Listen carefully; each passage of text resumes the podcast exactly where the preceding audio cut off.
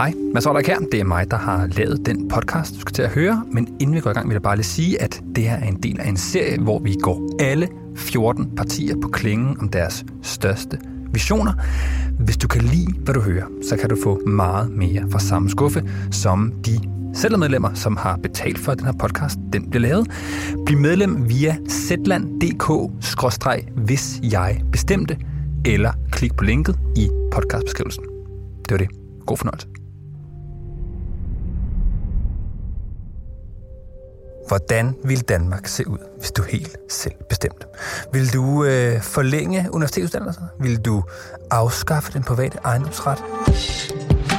I den her serie, der taler jeg med samtlige partier om deres største drømme. Og i det her afsnit, der handler det om hende her. Jeg hedder Marianne. Og reglen er som altid. Jeg giver Marianne Karlsmose og hendes parti, øh, Kristendemokraterne, totalt flertal i Folketinget i tre valgperioder. Og så rejser vi sammen ud til år 2035 for at se, hvordan landet er blevet forandret.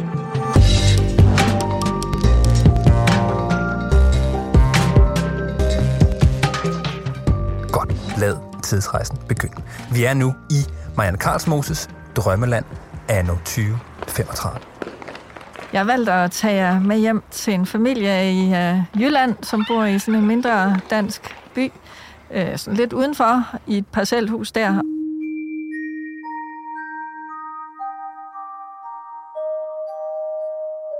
Laura, moren, arbejder som sygeplejerske på en akutafdeling på et hospital i nærheden. Og så har vi faren Erik, som har mistet det ene ben i en bilulykke og øh, arbejder på en dansk virksomhed. Og de har tre børn, hvor den ene går i børnehave, og så har vi to i skole.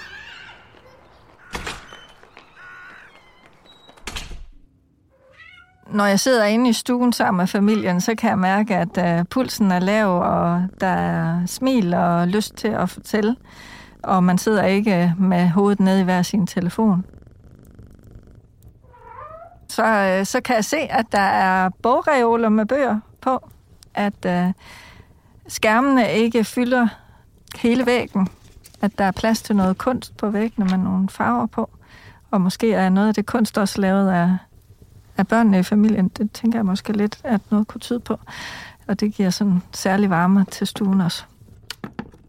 Der lugter lidt hjemme bag, fordi øh, Laura har deltidsarbejde. Det er foregået uden at hun blev presset til noget, men selvom de godt kunne bruge hende lidt flere timer, så hun valgte, at hun gerne vil have tid til også at være hjemme, når børnene kommer hjem. Heldigvis lever vi jo i 2035, hvor der er flere pædagoger, så at der også er tid til, at man kan få et pusterum undervejs i løbet af børnehavsdagen. Så det har den yngste glæde af. Så han er knap så træt, når han kommer hjem, som han ville have været, hvis vi havde været 10 år før. Så hvor mange flere pædagoger har han øh, løbet sådan en dag? Jamen, vi har i hvert fald det her med, at en pædagog har seks, seks børn. Og så kan der være nogen, der bliver hentet tidligere, fordi der er blevet, det er blevet nemmere at have deltidsarbejde, hvis familien har brug for det faren og moren, hvad for et øh, sådan mindset er de, er de i, når, de, når det er ved at blive eftermiddag? Jamen altså, moren har jo så deltidsjob, så hun er på sygeplejerske, hun skal afsted på arbejde om aftenen. Øh, og faren, han har været igennem en hvad kan man sige, genoptræning, efter han var i trafikulykker, og de har fundet en, en god ordning på, hvad, hvad hans behov er, så han er på fuld tid, og derfor er han ikke kommet hjem endnu. Han kommer hjem sådan en halv fem, fem tid den her idé om at få ro på, er der ret mange partier, der taler om i den her valgkamp. Øh, systemerne i vores samfund har presset os alle sammen, hvad enten det er øh, uddannelsessystemet, jobcentrene eller sundhedsvæsenet, og vi er nødt til at give folk mulighed for at få mødt deres behov og kunne skrue ned. Men så er spørgsmålet selvfølgelig, at hvis alle skal have mere ro på, er der så nok hænder til det hele? Hvilke sådan store ting er blevet rykket rundt i, i, hvordan velfærdssamfundet fungerer, for at den her familie har fået den der ro? Ja, for det første så øh, har øh, Laura haft mulighed for at hjemmepasse den yngste, så han er lige startet i børnehave det ville hun egentlig også gerne have haft ved de to andre, men der var der ikke mulighed for at give tilskud til det. Så det er jo kristendemokraterne, der har haft indflydelse på, at alle har tilbuddet om at hjemmepasse. Og det har hun valgt at gøre i to år, indtil han var gammel nok til at komme i børnehave. Mm. Så det har jo helt konkret givet en ro, at han var mere klar til, til at komme afsted på det tidspunkt. Og det har også givet en ro, fordi deres mellemste, som er en pige, øh, faktisk kom ud i en angstperiode, hvor hun ikke ville afsted i skole.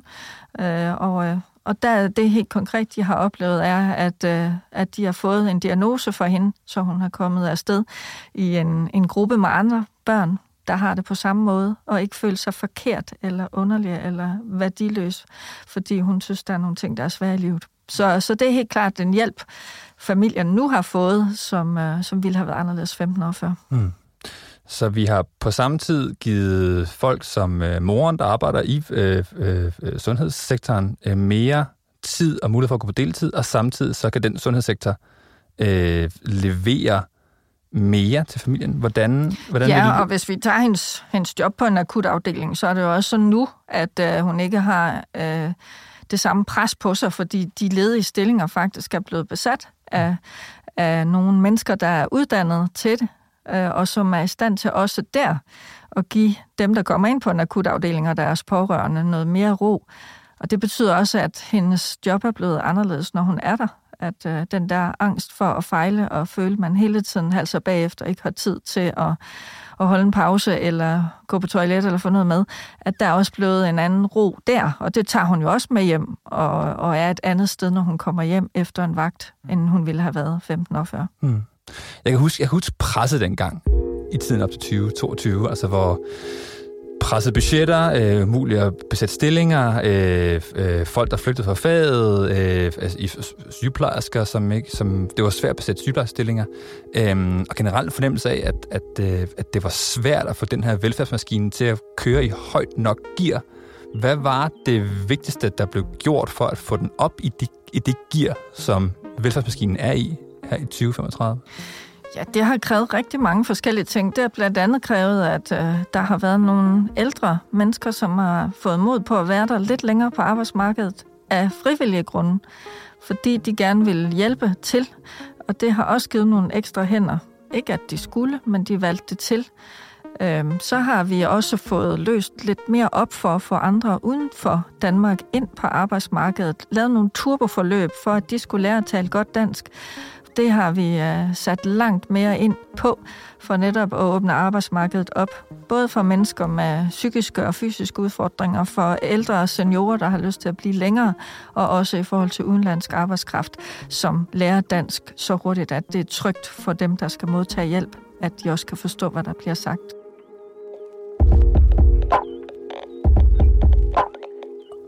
I de år, hvor det var nødvendigt at sætte uh, turbo på velfærdsstaten der, uh, hvad, uh, hvad var det, det vigtigste, der, der skulle til for at vende skuden på det tidspunkt? Det vigtigste, vi har startet med dengang, mm. vi tog magten, fik magten i 2022, det var at tage handicap- og psykiatriområdet som den øverste prioritet, fordi vi havde dengang 100.000 af mennesker, der selv var psykisk sårbare, psykisk syge eller var pårørende. Og det bandt utrolig mange kræfter, som ikke kunne folde sig ud i vores velfærdssamfund eller i vores private erhvervsliv. Derfor var det der, vi startede. For både for dem at skabe mere værdighed og, og give dem en oplevelse af, at de kunne byde ind med noget, samtidig med, at vi frigjorde en masse pårørendes tid – Øh, og det har vi jo tydeligt kunne se, og det har givet meget mere ro på, og det har frigjort rigtig mange ressourcer. Og så er der også kommet mere trivsel, som gør, at det i virkeligheden er nu sådan, at der er færre, der har brug for psykiatrien. Har man overblik over, hvor meget, øh, hvor meget sådan, nærmest, jeg tør næsten ikke sige ordet, men sådan arbejdskraft, der er blevet frigjort ved, ved, ved det der? Jeg har ikke sådan lige øh, konkrete tal med til dig i dag, men vi snakker 100.000. Det er jeg sikker på, at, øh, at, at, at der er blevet forløst. For når jeg ser, hvordan det var dengang, så er der jo så mange, som har fortalt mig om, hvor forfærdeligt det var, hvor mange kræfter det tog, og hvor mange sygemeldinger, der kom ud af, at man som pårørende dengang ikke kunne få den hjælp, man så, der var brug for. Okay, så ideen er, at hvis vi stopper op og hjælper de folk, der skal hjælpes, så kan vi faktisk frigive nogle ressourcer, som tilbage i 2022 var bundet op i systemer, der ikke fungerede. Det skal være med til at sikre ro. På den måde så hænger det sammen med friheden, der skal give folk mulighed for at indrette deres liv mere, som de har lyst. Har den frihed, har den skabt mere øh, ulighed i forhold til, hvordan, øh, hvordan samfundet sådan er, er indrettet, og hvad folk tjener, og hvordan folks liv udspiller sig? Ja, det har den, fordi øh, dem, der ikke har to fuldtidsindtægter, de tjener jo ikke lige så meget. Og de unge mennesker, som tager et ekstra år ude, de tjener heller ikke lige så hurtigt den færdiguddannedes løn. Så for nogen har det selvfølgelig været et økonomisk afkald. Men ulighed er jo også øh, andet. Altså social ulighed er jo blevet markant mindre, fordi vi har mere, øh, mere øh, fællesskab med hinanden og mindre ensomhed. Og øh, med den måde, vi har indrettet arbejdsmarkedet på nu, så er der også mange flere, der har fået mulighed for at komme ind på arbejdsmarkedet og tjene en ydelse, hvor de ellers i 2022 fik offentlig forsørgelse. Jeg kan huske, at tilbage i, øh, i 2020'erne, der var jeg, øh, der var jeg medlem af den her Facebook-gruppe, som hedder øh, Moderne Hjemmegående Forældre. Og jeg må sige, øh, det var kun kvinder. Det var, det var næsten udelukkende kvinder, som, øh, som kørte det her hjemmepasserliv, og, øh, og øh, som gav alle mulige, nogen gav det problemer, fordi når folk så blev skilt, så lige pludselig stod man i vidt forskellige økonomiske situationer og alt det der, ikke? Er det stadigvæk kvinderne, der, der, der, der i høj grad tager den her del med at skabe ro i, i hjemmet, blandt andet ved at hjemmepasse? Jeg tror stadigvæk i 2035, der er der nok lidt overvægt af kvinder, fordi jeg tror på, at der er alligevel nogle biologiske forskelle. Men der er blevet langt flere mænd, og det er så fedt. Skulle, skulle, man, skulle man give de her mænd et lille, et lille puff undervejs? Var, var der sådan en overgangsfase, hvor man lige skulle vise, at hvis man lige puffede lidt til det, så kunne I måske se, at det også var meget fedt at lægge indsats der? Ja, altså puffe ved at i talsætte det positive i det, men ikke ved at tvinge det frem, så det, øh, det går ud over børnene der, hvor det ikke kan lade sig gøre. I forhold til, øh, hvordan øh, oplevelsen var der tilbage op til 2022, altså hvilken rolle spiller øh, familien så som, øh, som entitet i samfundet? Altså hvilken rolle, øh, hvordan har familiens rolle i, i både vores, vores liv og i statens syn på os, hvordan har den ændret rolle på de år? Ja, at familien er kommet til at fylde mere igen fordi vi tilbage i 2022 også så, at der var så meget pres på familien, at det nogle gange betød, at familien blev splittet op, hvor det egentlig ikke havde været nødvendigt, hvis der havde været mere ro på, og man havde nået at, at få noget hjælp til parforholdet i tide. Altså i 2022 var det for mange tabubelagt at snakke om problemer i parforholdet, inden det ligesom havde vokset sig så stort. Så vi får sænket tærsklen for det at åbne op om, at øh, tingene ikke altid er perfekte. Så er der jo stadigvæk skilsmisser, der er stadigvæk øh, forskellige familieformer igen, fordi staten ikke skal tvinge bestemte former igennem. Men vi har skabt et samfund, hvor man i højere grad ser hinandens behov, og det er med til, at man får fanget flere ting i tide. Så, så skilsmisseretten er, er, er faldet? Skilsmisseretten er faldet, ja. Vi har parrådgivnings, gratis parrådgivningstilbud i alle kommuner, hvor man ikke behøver at have en kæmpe pengepunkt for at, at få, få hjælp. Cirka hvor meget? Altså, hvor meget er skilsmisseretten faldet? Jamen, så lad os sige, at den er faldet til det halve. Til det halve? Mm. Og det sparer så mange ressourcer. Ja. Du forestiller dig ikke, hvor mange penge vi bruger på familieretshuse, højkonfliktskilsmisser, hvor øh, man går på arbejde og har sit tanker og sin hjerte et helt andet sted. Jeg synes, at det centrale spørgsmål om kristendemokraternes politik er noget i retning af det her. Kan man ved at ændre strukturen i samfundet også ændre det, der foregår inde i en familie eller inde i den enkelte borger? Eller er der ting, hvor en politiker bare ikke kan gøre noget, fordi det ligger i kulturen, eller fordi det er en megatrend, eller fordi det ligger latent i os? Men alt det, I har gjort, øh, øh, mere fokus på familien, at fået skilsmisseretten ned, få mere ro på, øh, give folk mulighed for at øh, deltage i arbejdsmarkedet på andre måder, alt det der, hvor meget af det har smittet af på, hvordan et ungt menneske her i 2035 kan, kan tage det roligt, eller kan sænke skuldrene, og hvor meget har det ikke smittet af? Altså, hvor går grænsen, grænsen for, hvad, hvad, hvad man kan ændre i strukturerne, for hvordan, hvordan den enkelte har det, når man står der foran spejlet om morgenen og skal i, og skal i skole? Jamen, det er klart. Der står jeg jo heldigvis ikke og kigger bagved eller hen over skulderen. Så det er et samfund, hvor det er den enkelte og den enkeltes værdighed, som vi i kristendemokraterne kalder det, som bliver udfoldet, at, øh, at vi tager hånd stadigvæk om dem, der har det svært, for det er der jo stadigvæk i 2035. Det kunne godt være, at lige præcis drømmefyren ikke lige synes det samme den anden vej, så der vil jo altid være ungdomskriser.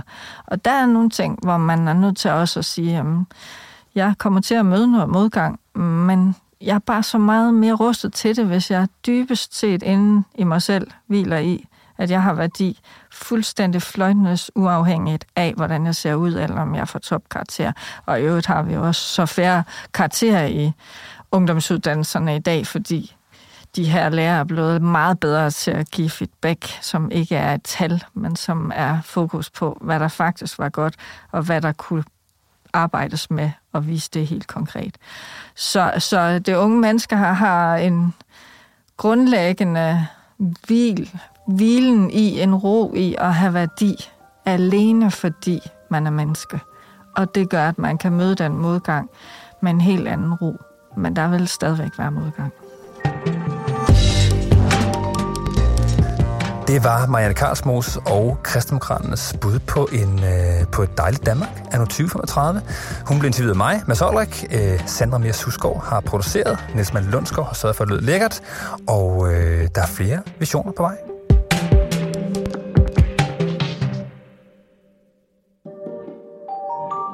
Det her var den ene af de i alt 14 afsnit med 14 forskellige toppolitikere fra 14 forskellige partier. Det, du lytter til, er som sagt en smagsprøve på alt det andet journalistik, du kan finde i vores app. Og hvis du kan lide, hvad du hørte, kan du blive medlem lige nu i to måneder for en flad 50'er. Det sker på zland.dk-hvis jeg bestemte. Og det er sikkert nemmere at klikke på linket i podcast beskrivelsen. Det var det. Hej igen.